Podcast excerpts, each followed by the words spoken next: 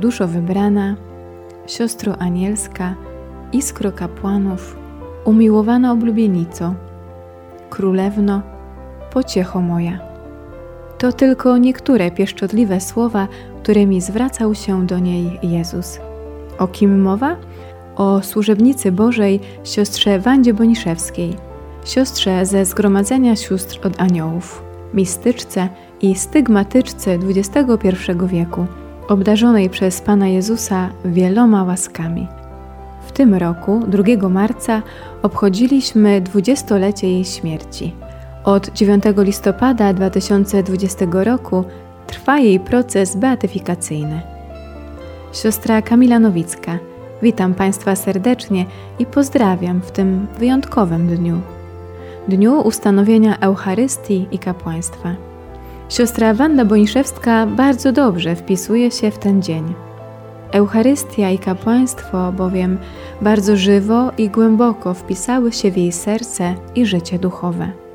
Do zgłębiania tego tematu zaprosiłam moją współsiostrę, siostrę Halinę Skubisz, siostrę od Aniołów, która jest członkiem Komisji Historycznej Procesu Beatyfikacyjnego Służebnicy Bożej siostry Wandy Boniszewskiej. Szczęść Boże, siostro, witam serdecznie. Szczęść Boże, witam serdecznie również wszystkich słuchaczy. Mówimy o siostrze Wandzie Boniszewskiej w Wielki Czwartek, bo to przede wszystkim siostra kapłanów. To główne pragnienie i posłannictwo powierzone jej przez Jezusa. W tej audycji chcemy rozmawiać o łaskach i szczególnym wybraniu, jakim Jezus obdarzył służebnicę Bożą siostrę Wandę Boniszewską. Poruszymy następujące kwestie, ściśle dotyczące jej życia wewnętrznego i posłannictwa. A będą to. Zaczniemy od przedstawienia życia siostry Wandy i tego, jak kształtowała się jej duchowość już w dzieciństwie. Opowiemy też, jakie rodzaje cierpień spotykały siostrę Wandę, o które prosił ją Jezus i które przyjmowała za innych. Nakreślimy, jakie posłannictwo dostała ona od Chrystusa i jakiej ofiary zapragnął od niej Jezus dla uświęcenia kapłanów i jak przez nią przypomniał nam o wielkiej ich godności. Następnie opowiemy o najbardziej charakterystycznym wyrazie cierpień i przeżyć siostry Wandy, jakim były stygmaty i towarzyszące im ekstazy. Przejdziemy też do bardzo trudnego, kilkuletniego etapu życia siostry Wandy Boniszewskiej, jakim było zesłanie do więzienia na Syberii. Nadmienimy, czego tam doświadczyła i jakim świadectwem była dla innych więźniów i oprawców. Na koniec wspomnimy też o czasie, kiedy siostra Wanda mieszkała w Częstochowie i spotykała się na Jasnej Górze z Maryją. Siostro Halinko, zacznijmy zatem od początku. Jak wyglądało życie siostry Wandy? Jak już w dzieciństwie odznaczała się szczególnym oddaniem Bogu? Jak Jezus przygotowywał ją do tego, by złożyła ofiarę ze swojego życia za kapłanów i osoby zakonne? Chciałabym zaznaczyć może na początku, że nasza wiedza o siostrze Wandzie oparta jest na życiorysach, które napisał ksiądz Czesław Barwicki, pierwszy spowiednik Wandy ksiądz Tadeusz Makarewicz i na tym, co Wanda pisała też w swoich pamiętnikach i wspomnieniach, czego jest niewiele, ale troszeczkę mamy tych pamiętników, także jak gdyby to są takie źródła. Ojciec Ząbek, kiedy pisał życiorys Wandy, rozmawiał z jej rodzicami i z siostrą, więc jest to też takie źródło, które jest dla nas wiarygodne. Otóż właśnie na podstawie tych źródeł, to co będę mówić, co dotyczy życia siostry Wandy, to właśnie wiedza, którą stamtąd czerpiemy.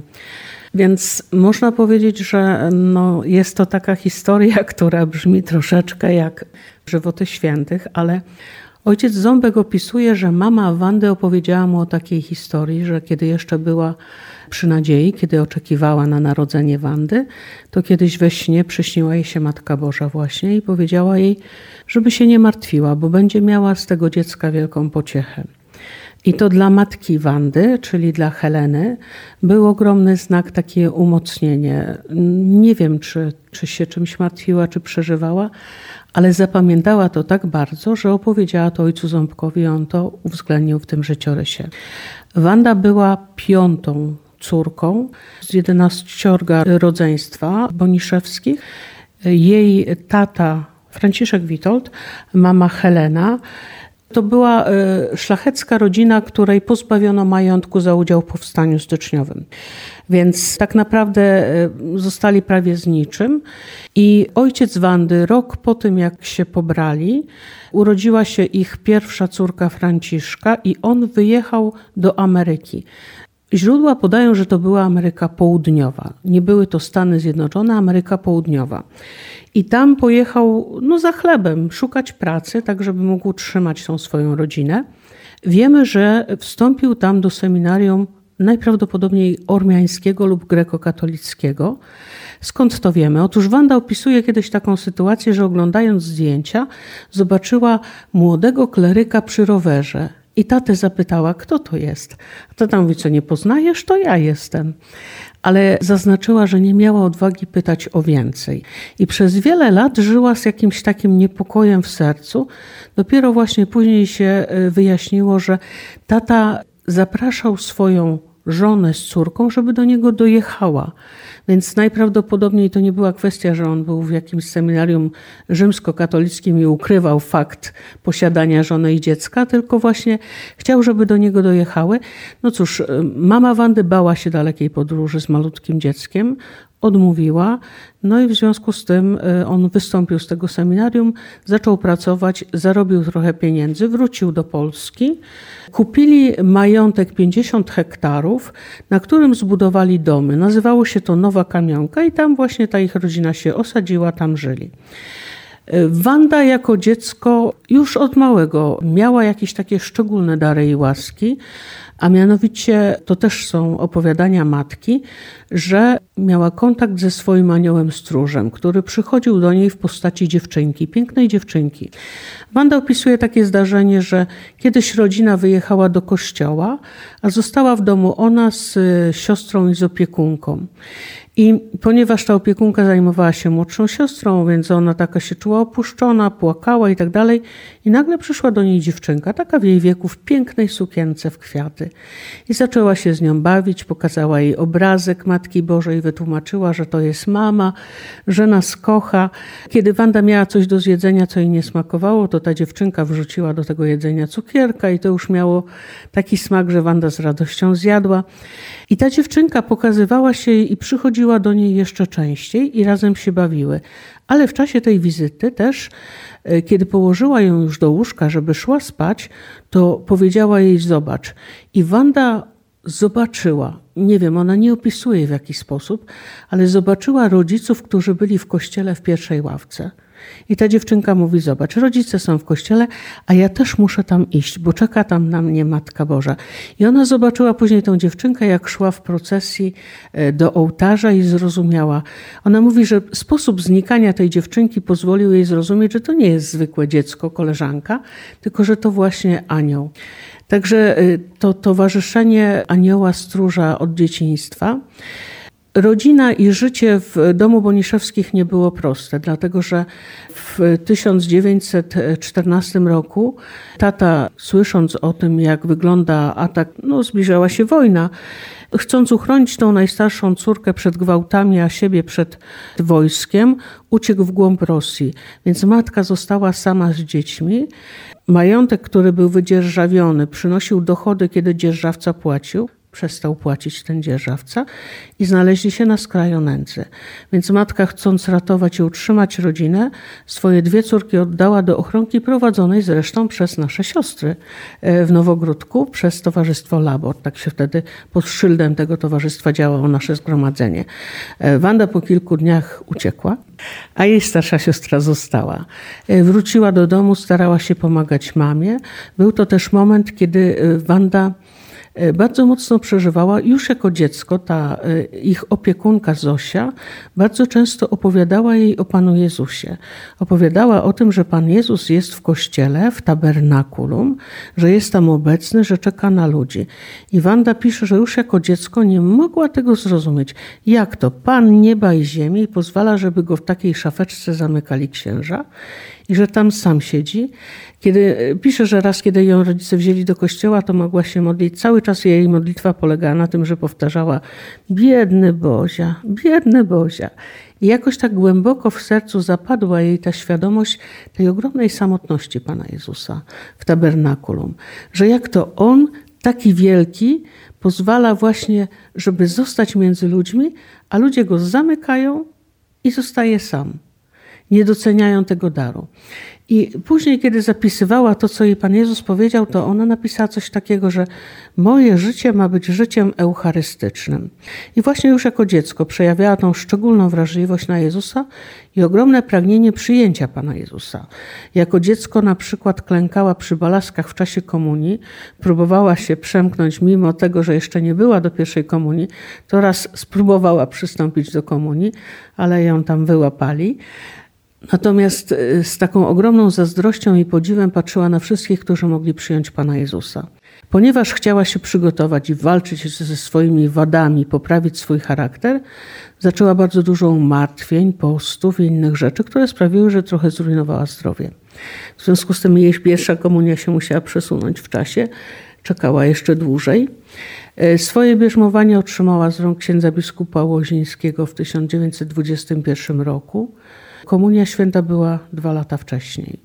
I po tym bierzmowaniu w jej życiu zaczyna się taki rozwój świadomości, że Pan Jezus chce, żeby oddała mu się całkowicie. I ona zapisuje, że pytała, co to jest to pragnienie, do czego ją Chrystus wzywa.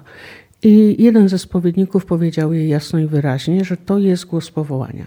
I wtedy Wanda no, otrzymała też od niego polecenie, żeby o tym powiedzieć rodzicom. Mówi, mama się śmiała, a tata powiedział, że trzeba, żebym zdobyła jakiś zawód, ale tak naprawdę nie brali jej poważnie, bo była jeszcze bardzo młoda.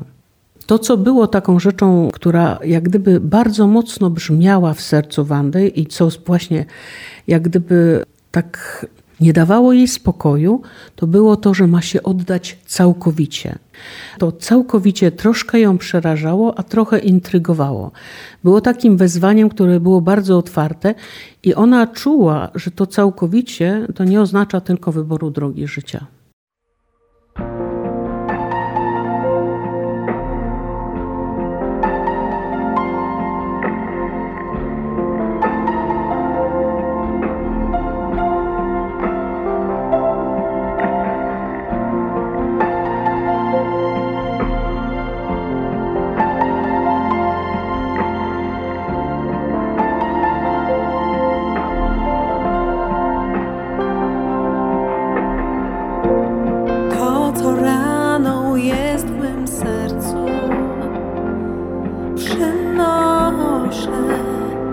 Że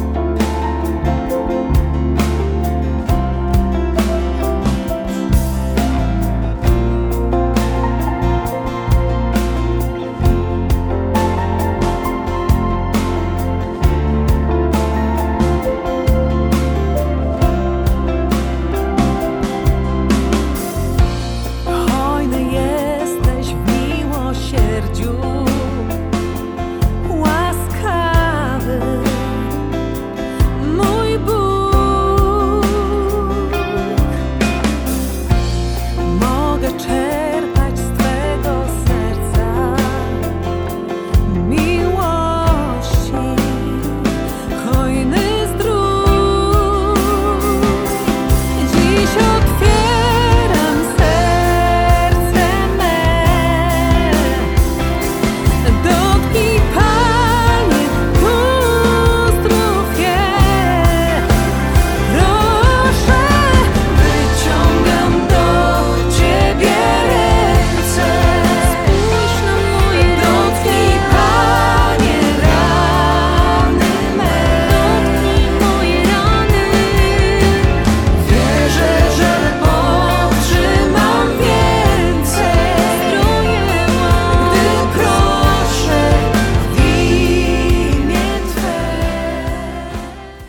Tak jak siostra wspomniała, Pan Jezus zapragnął od siostry Wandy tego całkowitego oddania. O tym charakterze życia duchowego siostry Wandy świadczy wypowiedź Chrystusa do niej. Szukałem dla serca mego ofiary, która by chciała poświęcić się, jak hostia, dla wypełnienia moich zamiarów. W tym sercu chce spocząć moja miłość, którą świat gardzi, znieważa, odrzuca. Nie żałuj złożyć ofiary z siebie.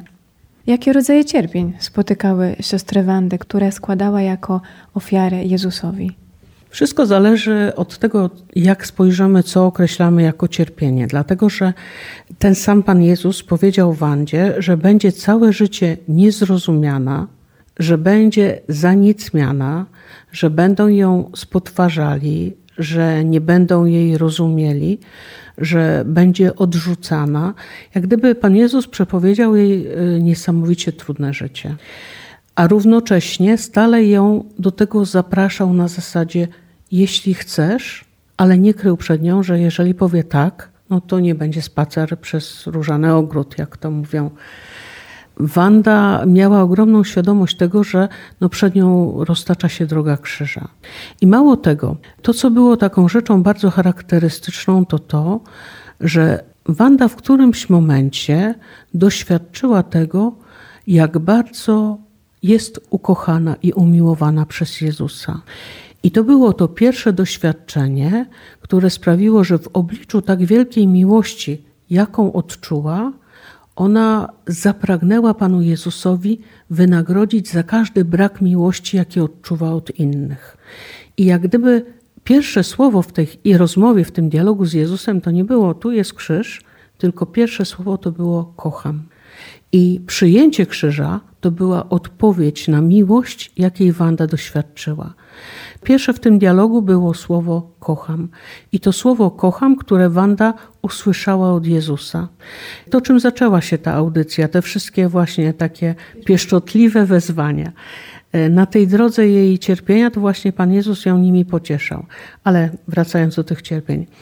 Więc no, Pan Jezus spełnił dokładnie tą obietnicę i Wanda rzeczywiście była niezrozumiana, była odrzucana.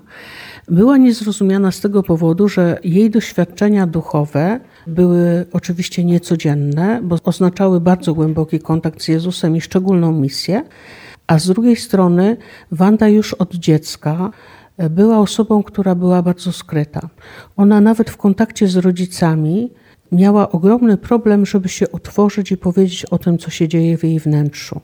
Kiedy więc zaczęła doznawać szczególnych łask widzenia Chrystusa, kiedy zaczęła słyszeć głos, kiedy na przykład w czasie Eucharystii, od momentu przeistoczenia, już nie widziała hostii, ale widziała Chrystusa, już nie widziała kapłana, ale widziała Chrystusa, msze przeżywane w ten sposób, to wszystko, co rozumiała jako wewnętrzne natchnienia, co, czym Chrystus się z nią dzielił, to sprawiało w jej duszy, jak gdyby pozwalało jej wiele rzeczy poznać, ale to sprawiało także, że potrzebowała mądrego kierownika duchowego. Problem polega na tym, że w kierownictwie duchowym niezwykle istotną sprawą jest to, żeby umieć się otworzyć przed swoim kierownikiem. I to był problem Wandy. Także jednym z jej cierpień niewątpliwie było to, że ona próbowała ukryć łaski, których ukrywać nie mogła. I tutaj to było dla niej ogromnym cierpieniem, że musiała jak gdyby powiedzieć ludziom o tym, co się dzieje w jej sercu. Bała się też, bo nie każdy kapłan potrafił ją zrozumieć. Spotykała się z przeróżnymi reakcjami. Z taką reakcją, że ktoś ją traktował jako chorą psychicznie, z taką reakcją, że ktoś jej mówił, że no nie do końca się otwiera, coś zataja, i ze zrozumieniem. Ksiądz Makarewicz, który został jej spowiednikiem na etapie drogi życia zakonnego, na początku, tak jak każdy mądry spowiednik i kierownik duchowy, kazał jej odrzucać te wszystkie przeżycia duchowe i te, jak gdyby te spotkania z Panem Jezusem czy rozmowy traktować bardziej jako wymysł i nie iść za tym, nie wchodzić w to. Ale po jakimś czasie ją zobaczył prawdziwość tego i wtedy zaczął ją prowadzić w taki sposób, już przyjmując do wiadomości, że rzeczywiście Pan Jezus ma wobec niej jakieś zamiary. A co to znaczy, że zobaczył prawdziwość tego? W jaki sposób? Pierwsza rzecz, no to kiedy zobaczył stygmaty.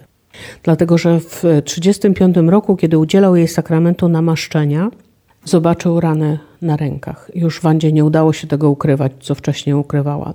Ale ona wcześniej mówiła księdzu Makarewiczowi, że Pan Jezus chce się z nią podzielić swoimi świętymi bliznami. Tak to opisywała. Dlatego, że początkowo Wanda odczuwała stygmaty wewnętrznie, czyli odczuwała ból w miejscu, gdzie Chrystus miał rany, ale nie krwawiły te rany i nie były zewnętrznie widoczne. Natomiast już od tysiąc dziewięćset trzydziestego piątego roku, od tysiąc dziewięćset trzydziestego czwartego może tak grudzień, ale trzydziestego piątego w styczniu to już są zapisy księdza Makarewicza, który widział właśnie krwawiące stygmaty. I to był rok i kilka następnych, kiedy te przeżycia Wandy były bardzo częste. O co chodzi? Otóż Wanda towarzyszyła Jezusowi w czasie Jego drogi krzyżowej. Przeżywała moment pojmania, modlitwy w Ogrójcu. Siostra Róża opisywała, że widoczne były moment biczowania. I później towarzyszyła Jezusowi w czasie Jego drogi krzyżowej, ukrzyżowania. Mamy też dwa lub trzy opisy tego, że wydawało się, że umarła razem z Chrystusem. I to powtarzało się co tydzień. To były takie już no, trzy cztery lata, kiedy praktycznie bardzo często miała te stygmaty krwawiące, mocno krwawiące. Róża mówiła, że tam składała płótna na sześć razy i były przesiąknięte krwią. Później te stygmaty zewnętrzne tak jak gdyby ustawały, później wracały. To jest jedna z rodzajów cierpienia. Drugie to jest takie, że ona nie wiedziała zupełnie, jak o tym mówić. Mało tego, miała wręcz takie, w całej tej sytuacji to było nierealne, ale miała takie ogromne pragnienie, żeby zachować tajemnicę o tych swoich właśnie przeżyciach i darach. Było to zrozumiałe także choćby ze względu na to, że kilkanaście lat wcześniej zdarzyła się historia z matką Kozłowiecką i cała schizma i odejście Mariawitów. Więc wszystkie te osoby, które miały jakieś tam szczególne łaski, to też nie wiadomo było, czy to prawda, czy nieprawda. Wzbudzały niezdrową ciekawość i wiele obaw. I tak samo w zgromadzeniu. Matka generalna dowiedziała się po rozmowie z Wandą i z księdzem Makarewiczem, dowiedziała się o łaskach, jakie Wanda ma, i podeszła do tego z ogromnym dystansem. Na zasadzie takiej, że jeśli okaże się to prawdą, to może być źródłem ogromnego błogosławieństwa dla zgromadzenia. Ale było to też źródłem nieporozumień i trudu. Dlatego, że Wanda nie była w stanie funkcjonować tak jak wszystkie inne siostry, a nie potrafiła i nie chciała o tym mówić, żeby mogły to zrozumieć. W związku z tym zdarzało się na tym tle dużo nieporozumień i dużo takich trudnych sytuacji. I dla niej, i dla wspólnoty, która nie bardzo mogła zrozumieć, o co chodzi, co z tą kobietą jest. Tu jest chora, tu jest zdrowa, tu znowu jest chora, tu jest zdrowa. I cała ta sytuacja była z różnych przyczyn bardzo bolesna dla Wandy. Kolejnym takim źródłem jej cierpienia niewątpliwie było to, czego dowiadywała się w czasie różnych ekstaz, czyli otrzymywała poznanie tego, czym niektórzy kapłani, siostry, osoby zakonne, czy w ogóle ludzie ranią Chrystusa. Czyli grzech dotykał ją w taki sposób, że poznawała, ona jak gdyby zrozumiała to, czym jest grzech, czyli jak bardzo Jezus czuje się zraniony naszą słabością. I kiedy wokół siebie widziała ludzi, którzy grzeszą i ranią Chrystusa, to ona sama odczuwała ten ból także. Pan Jezus dawał jej też poznać, w jaki sposób może za te grzechy wynagradzać. I to był chyba jedyny sposób, żeby sobie z tym poradzić. Czyli dawał jej poznanie grzechu, ale ona na to nie odpowiadała jakimś, nie wiem, oburzeniem, zgorszeniem, załamaniem, tylko odpowiadała miłością, czyli stanowiło to dla niej wezwanie do tego, żeby Chrystusa ukochać, żeby wzbudzać akty wiary. No, w różny sposób się to przejawiało. Innym źródłem takiego cierpienia była po prostu fizyczność. Ona była bardzo chora.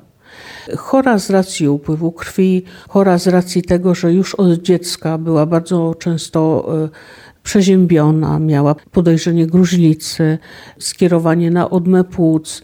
No dużo takich różnych fizycznych objawów, które sprawiały najnormalniej w świecie ból, po prostu ból. Kolejną rzeczą, która była ciekawa u Wandy i też związana z cierpieniem, w którymś momencie Wanda zrozumiała, że jest w stanie pomagać innym, przejmując częściowo ich cierpienie. Kiedy jej tata miał bolesne czeraki na, na szyi, na głowie, a potrzebował pracować w polu i strasznie cierpiał z tego powodu, Wanda się modliła i powiedziała: Panie Jezu, daj mi choć trochę tego, żeby tata mógł pracować. No i rzeczywiście tak się stało. Tata wyzdrowiał, a ona miała czeraki. I później jest opis taki, że kilkakrotnie uciekała się właśnie do takiego, do tej modlitwy, która była bardzo skuteczna, mianowicie ktoś zdrowiał, ona przyjmowała to cierpienie i chorowała. Także na różny sposób te jej cierpienia, i duchowe, i fizyczne, i, i takie zwykłe, jeśli chodzi o takie ludzkie nieporozumienia, które sprawiały jej wiele bólu. Już siostra wspomniała o stygmatach, że one były też takim źródłem cierpienia siostry Wandy, też dużym wyrazem miłości Jezusa do niej, który pragnął, aby przeżywała to samo, co on. Czy możemy jeszcze coś więcej na ten temat dodać? W jakim czasie ona doświadczała, jakiego rodzaju to były rany? Czy te wszystkie, których Jezus doświadczał, w jakich dniach to było najbardziej dotkliwe w przeżywaniu dla niej? Najczęściej mówiła o tym, że przeżywa, czy że stygmaty otwierają się w piątki, czwartek, piątek, w środę za nasze zgromadzenie pisała, w czwartek i w piątek za kapłanów. Oczywiście Wielki Post był dla niej szczególnie trudnym czasem i dni postne, więc to były takie szczególnie trudne dni. Tak naprawdę pierwsze stygmaty, które odczuła, czy pierwsze, o których opisuje, to była rana lewy bok przez serce do prawego. I to była pierwsza taka rana, o której ona pisze, która w czasie mszy świętej była potwierdzeniem łask. Kiedy Makarewicz powiedział jej, żeby odsuwała od siebie te myśli i żeby się tym nie zajmowała, a one stale wracały, to ona mówi: Panie Jezu, głos kapłana jest Twoim głosem. Ja nie mogę Cię słuchać. Kapłan mi powiedział, żeby to odsuwać, że to nie jest prawdziwe. Więc jeśli to jest prawda, to daj mi jakiś znak. I pierwszym znakiem było właśnie to przebite serce. Później także opisuje, że kiedy złożyła śluby, to doświadczyła właśnie tego, że jej serce było przebite tak, że nawet sukienka biała, w której składała śluby, nasiąknęła krwią. Ogólnie, w ogóle, jeśli by wyliczyć wszystkie stygmaty, jakimi została obdarzona, to ksiądz Barwicki to zapisał, on wszystko wypisał. To jest tak: krwawy pot, rana prawego i lewego boku, rana nad lewą piersią, rany prawej i lewej ręki, rany prawej i lewej nogi, trzynaście ranek dookoła głowy, tak jak od korony cierniowej, krwawe łzy, mamy zdjęcia, gdzie widać właśnie te krwawe łzy, rany prawego i lewego ramienia, rany, takie szramy po biczowaniu, bolące guzy na głowie i innych częściach ciała, sińce na ciele od pobicia. I Wanda pisze o takim duchowym znaku, nazywa to rana momentu rozmowy z Panem Jezusem. Także to jak gdyby wszystkie wyliczone te rany, które tam zauważył jej, jej spowiednik, o których opowiadała też jej pielęgniarka. No i w te lata właśnie do czterdziestego siódmego roku, no to opisują, że te, te krwawienia odbywały się niemal co tydzień. Wanda traciła bardzo dużo krwi w czasie tej stygmatyzacji. No a później w poniedziałek, w niedzielę jak gdyby wracała do życia i jakoś tam próbowała funkcjonować. I Wanda przeżywała także mękę i śmierć Chrystusa do tego stopnia, że nawet mamy opis takiej śmierci.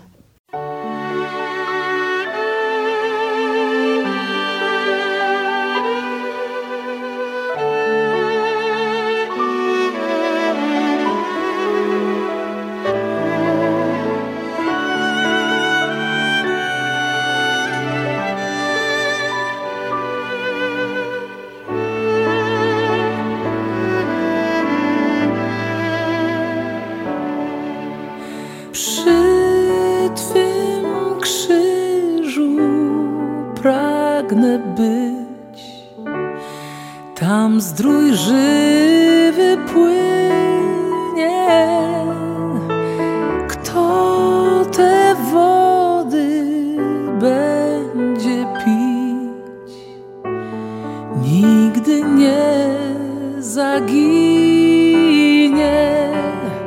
W krzyżu tam, w krzyżu tam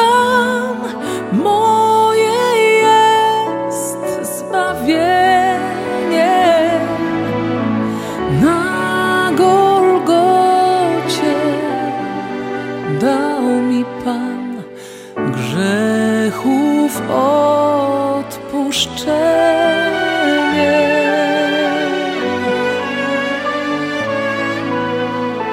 Przy Twym krzyżu miłość Twa dla mnie zajaśniała,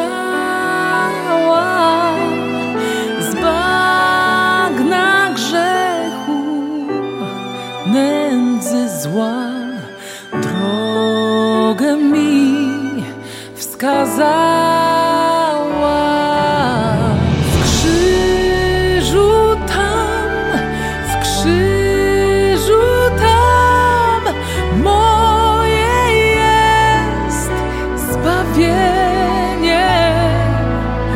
Na Golgocie dał mi Pan grzechów o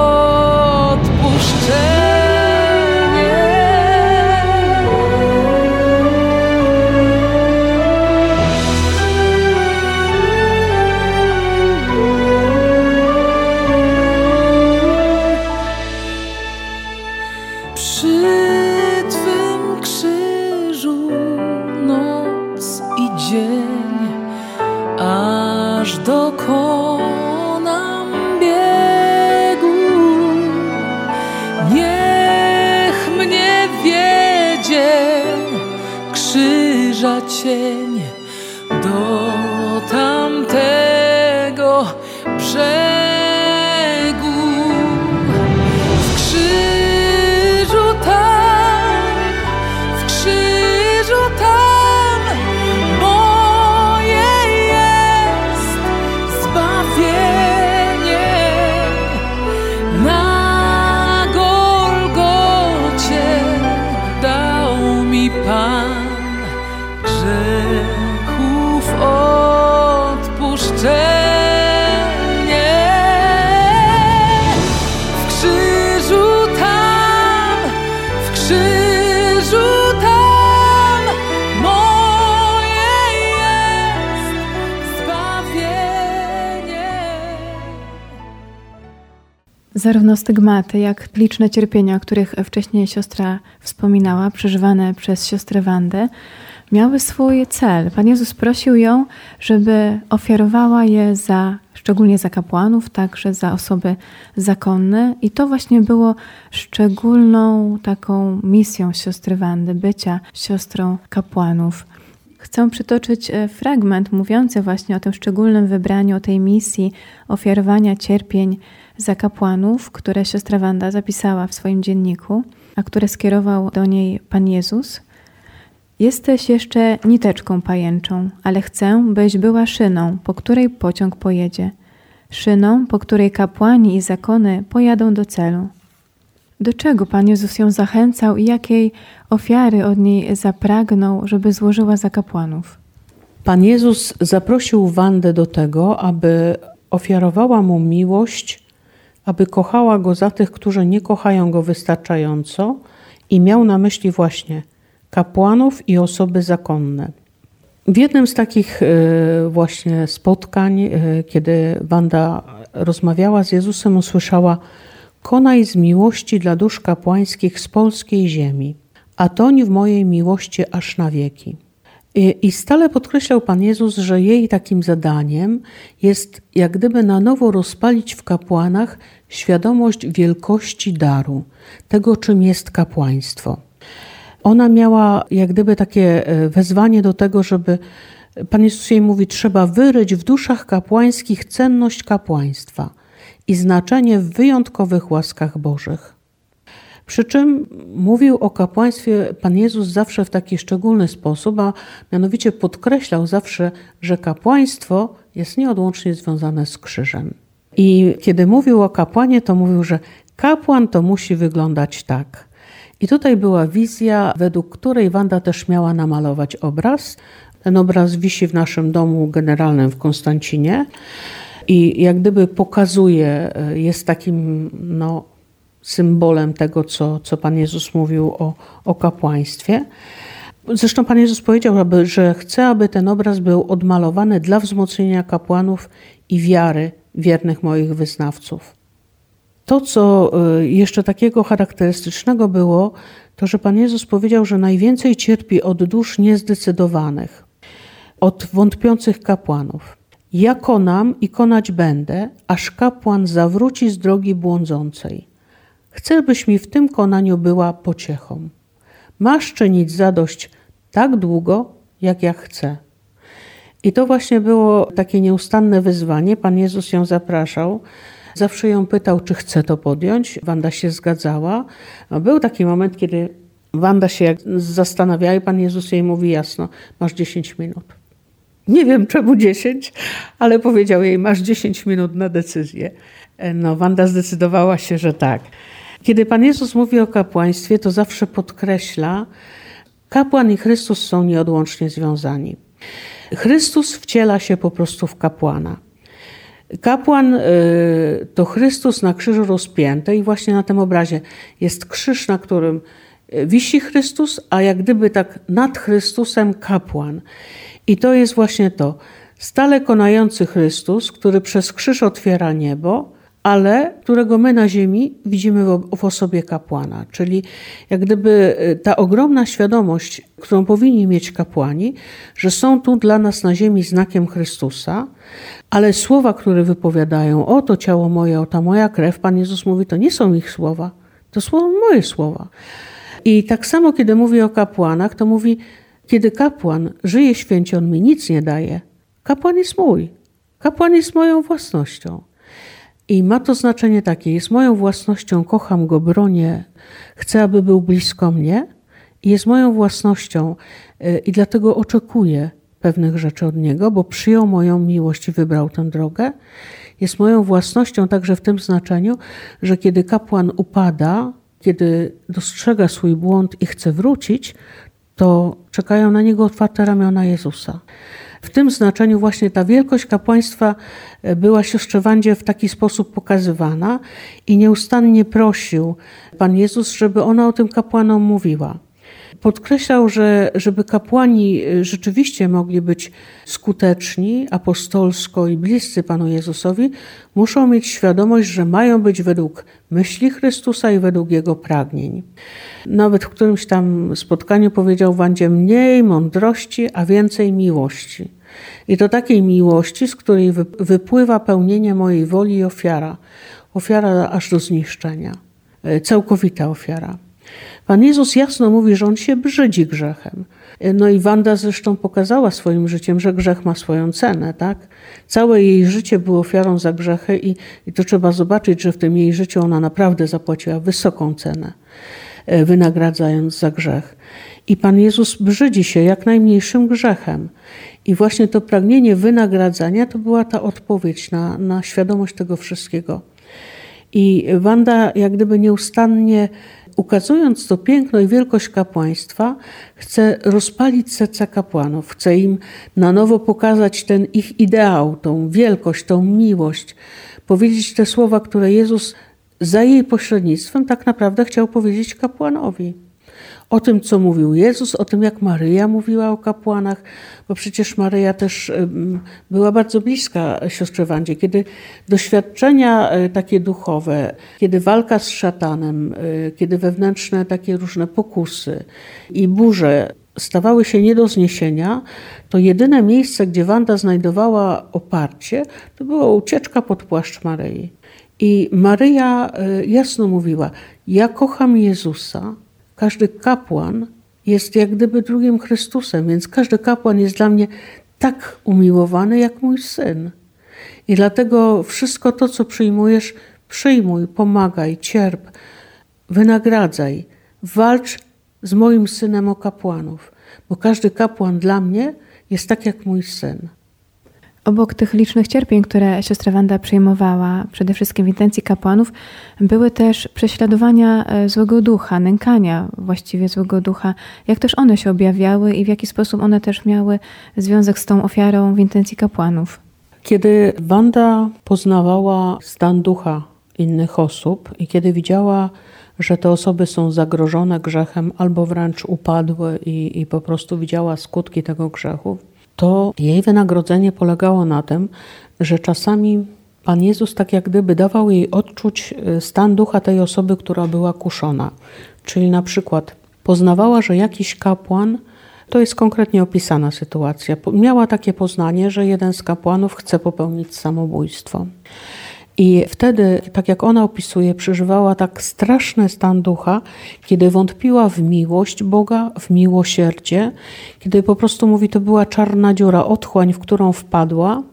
I co ona robiła? Ona wtedy walczyła w ten sposób, że wzbudzała akty ufności, wiary, że powtarzała Jezusowi, że Go kocha, że nie odstąpi i modliła się za tego kapłana w tym wszystkim. I to była konkretna sytuacja, kiedy kapłan chciał po prostu wyskoczyć z czwartego piętra z okna.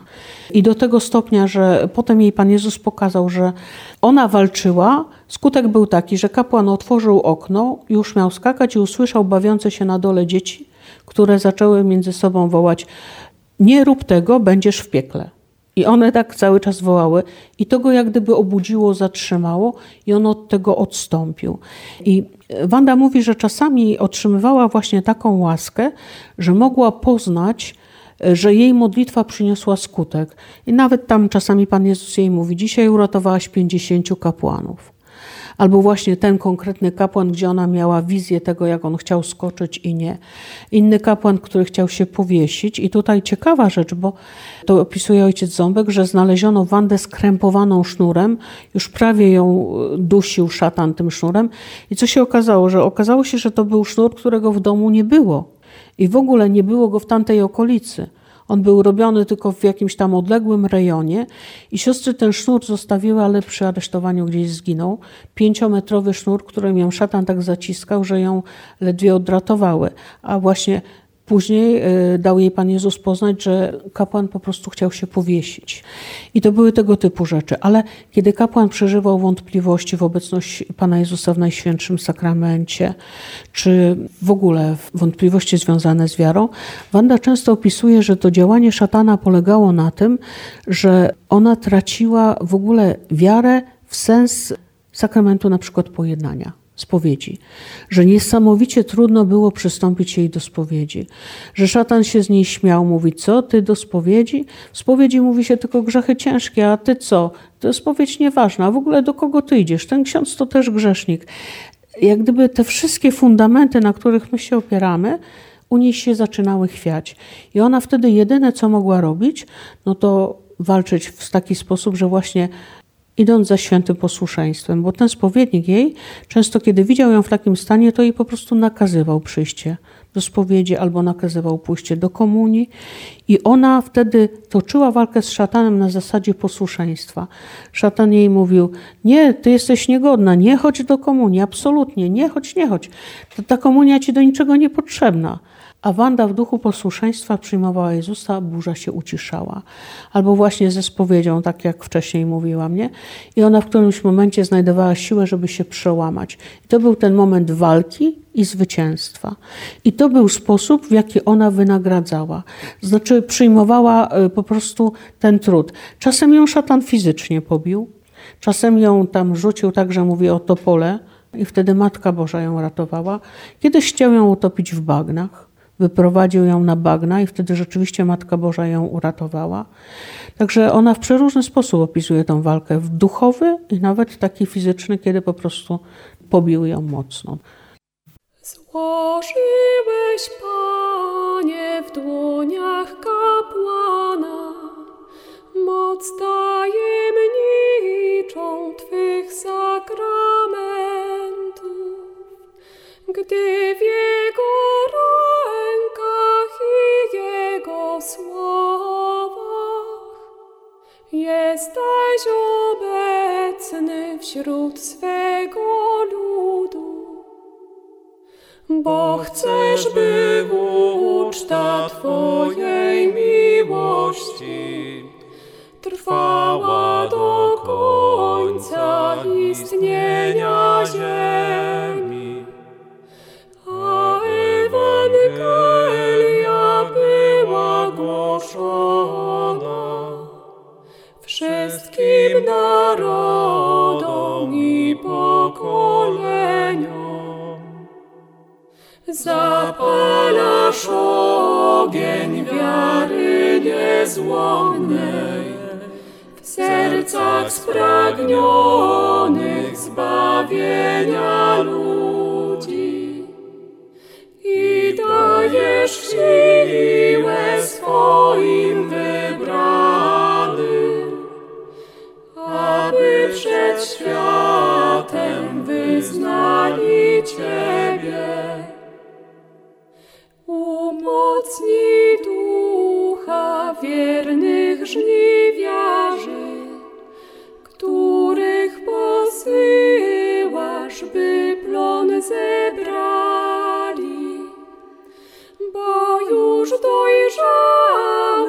kłosy na polach Twego królestwa, co przetrwa wieki.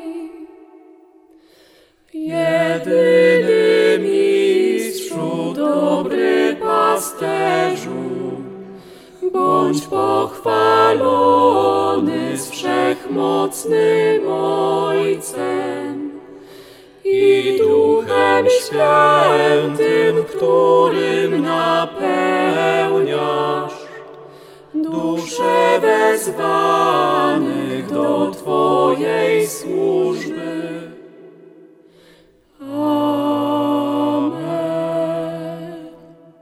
Bardzo trudnym etapem w życiu siostry Wandy Boniszewskiej i również obfitującym w cierpienie był okres więzienia, zesłania jej na Syberię. Kiedy to było i co było przyczyną tego zesłania? Jaki to też był czas dla samej siostry Wandy? W czasie drugiej wojny światowej Pryciuny były pod okupacją sowiecką, niemiecką, a potem znowu sowiecką.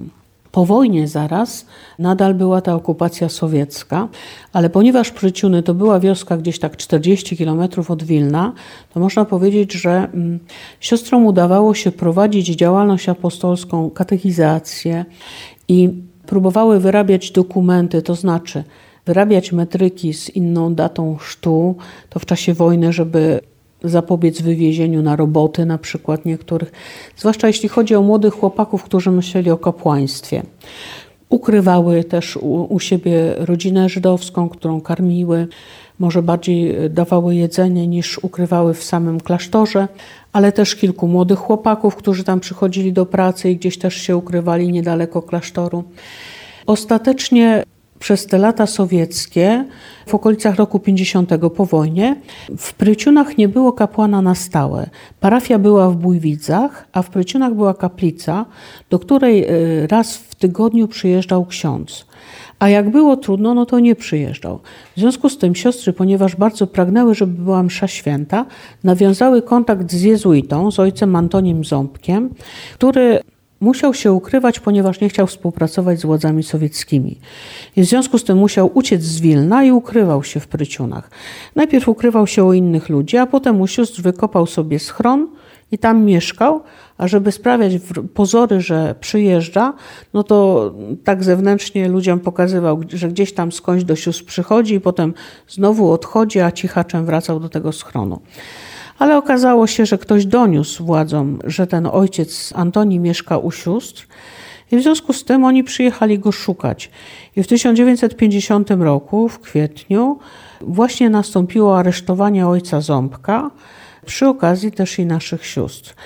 Dzięki materiałom, które zostały znalezione w schronie, tak po nitce do kłębka znaleziono dwadzieścia sióstr od aniołów, które zostały oskarżone i skazane i wywiezione na dziesięć lat na Syberię. Większość z nich miała wyroki dziesięć do piętnastu lat.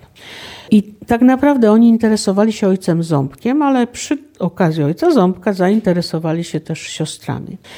Właśnie ojciec Ząbek był osobą, która zbierała i opracowywała życiorys siostry Wandy. I w związku z tym, kiedy znaleźli te jego zapiski w tym bunkrze, no to przeczytali, że jest ktoś taki jak siostra Wanda. I z tych zapisków wyszło im jasno to, co napisali w akcie oskarżenia. Mianowicie oskarżyli ją o to, że współpracowała z agentem obcego państwa, nieprzyjaznego Związkowi Republik Radzieckich, a mianowicie z agentem Watykanu, księdzem Ząbkiem. Działalność wroga systemowi, co było, tak nazwana była katechizacja. Nazwano ją kuglarką, ponieważ w tych opisach zdawało się, że ma kontakt z zaświatami, bo widziała dusze naszych zmarłych sióstr i innych osób, rozmawiała z Panem Jezusem, więc przedstawiała siebie jako osobę nadzwyczajną i za to wszystko skazano ją na dziesięć lat więzienia jako więzień polityczny.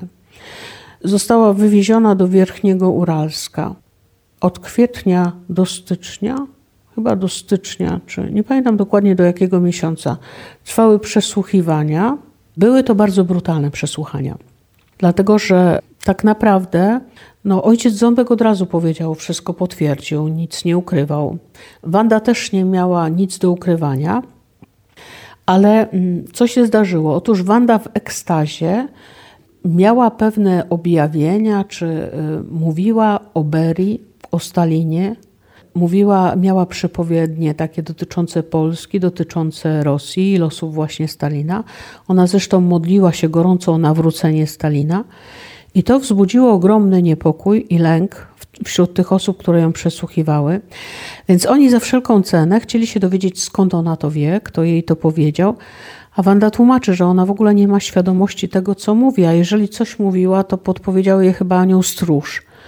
Nie byli w stanie zrozumieć tego, że to nie są wiadomości z jakichś tam nieznanych źródeł, tylko że to jest, w ogóle oni nie przyjmowali do świadomości i nie, oczywiście nie, nie byli w stanie zaakceptować istnienia świata duchowego, tak? Więc cała ta rzeczywistość dla nich była niezrozumiała. Stygmaty, które Wanda miała, określono jako żylaki, jakaś niezrozumiała choroba, a te stany mistyczne jako psychozę na krzyż i w ogóle tego typu rzeczy. I Wandę na to leczono. Leczono ją elektrowstrząsami, leczono ją zamykaniem w oddziale z osobami psychicznie chorymi, leczono ją karcerem, leczono ją na wszystkie możliwe sposoby. Kiedy ustały stygmaty, lekarka prowadząca Wandę otrzymała medal, że w warunkach obozów udało jej się wyleczyć więźniarkę. To znaczy ustały krwawienia stygmatów, tak? Te przesłuchania, ponieważ były bardzo mocno podszyte lękiem, kto to jest, co się z tą kobietą dzieje, tu umiera, pięć lat nie może umrzeć, tak? Co rusz im umiera, oni ją leczą, lekarz mówi, to już, to już nie ma szans, to w ogóle już serce słabe, nie przeżyje, a ona stale żyje. Mało tego, wszyscy wokół zaczęli zauważać, że coś z tą kobietą jest inaczej, że ona nie jest taka normalna. I zaczęła mieć wpływ, nie mówiąc, przez samą swoją obecność. I to była rzecz, która była no, no bardzo trudna dla nich do zaakceptowania. Co się działo? No, ci, którzy ją bestialsko przesłuchiwali, kopali, bili. Przecież w czasie jednego przesłuchania jej, ją tak kopali, że przecięli jej skórę tutaj nad piersią, że potem się jej zrobił guz, który musiał być operowany. Bili jej głową o, o ścianę, podcinali jej nogi pod kolanami, tak że upadła.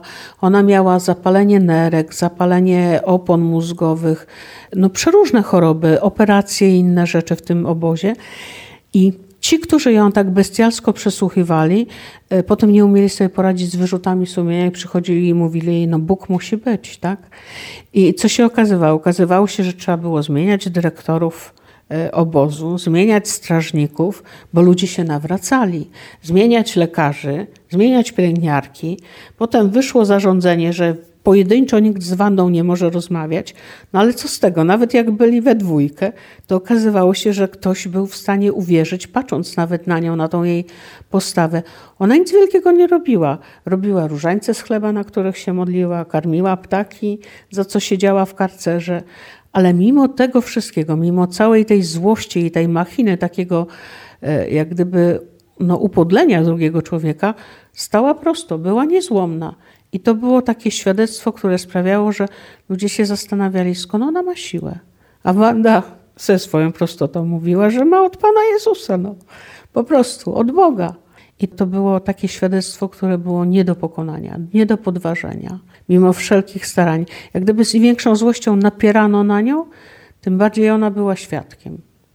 Powolutku kończy się czas na naszej antenie, a jeszcze bardzo mnie ciekawi, chciałabym zadać pytanie z racji miejsca, z jakiego nadajemy audycję, a jest nim Jasna Góra, o czas pobytu siostry Wandy w Częstochowie. Kiedy sprowadziła się do Częstochowy, jaki był jej kontakt też z panią Jasnogórską, bo już z wypowiedzi siostry też wiemy, że miała bardzo bliską, zażyłą relację z Matką Bożą i że Matka Boża też do niej mówiła i że też ją widziała. A jak to było w tym czasie, kiedy miała okazję już być tu na Jasnej Górze? W tysiąc dziewięćset sześćdziesiątym szóstym roku siostry Rosalia i Wanda przeniosły się do Częstochowy i to było spełnienie ich marzeń. Wanda tak marzyła, żeby być blisko Matki Bożej, że prosiła o tą łaskę, bardzo, bardzo chciała.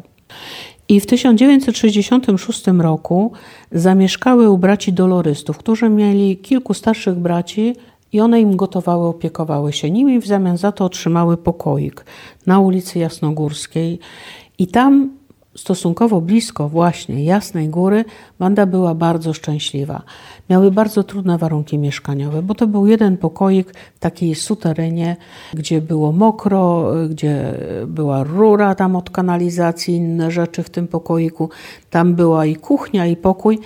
Ale co ciekawe, we wspomnieniach wielu osób to było miejsce, gdzie można się było zatrzymać, przyjechać do tego stopnia, że czasem przyjęły tylu pielgrzymów, że one przesiedziały noc na krześle, bo już się nie było gdzie położyć. Robiła różańce, opiekowała się właśnie tymi braćmi na tyle, na ile mogła, bo i ona i Ruzia już nie były takie młode i miały ze sobą doświadczenia Syberii, ale jakoś dawały radę. Przede wszystkim biegała na audiencję do Matki Bożej, modliła się bardzo dużo. Jako prezenty zamawiała msze święte. To był jej taki prezent, który sprawiał wiele radości innym, o którym ona mówiła, że to jest najskuteczniejsze. Skuteczność mszy świętej, Pan Jezus jej pokazał, że jedna msza święta jest w stanie uczynić bardzo wiele dla żyjących i dla zmarłych. Może skrócić czyściec o lata, a żyjącym uprasza wiele łask. Także przyjmowała pielgrzymów właśnie, i to było jej, jej takie działanie. Bardzo się siostry modliły o to, żeby mogły mieć lepsze warunki mieszkaniowe. I ze względu na ludzi, których przyjmują, i ze względu na nie. Dlatego, że tam siostra Rosalia mocno cierpiała, reumatyzm miała mocny i po prostu to było bardzo trudne. No ale musiały się długo modlić, bo dopiero w tysiąc dziewięćset siedemdziesiątym ósmym roku otrzymały mieszkanie na ulicy Księżycowej. I tam już miały dwa pokoje, jeśli dobrze pamiętam. No i były bardzo szczęśliwe i tak samo działały.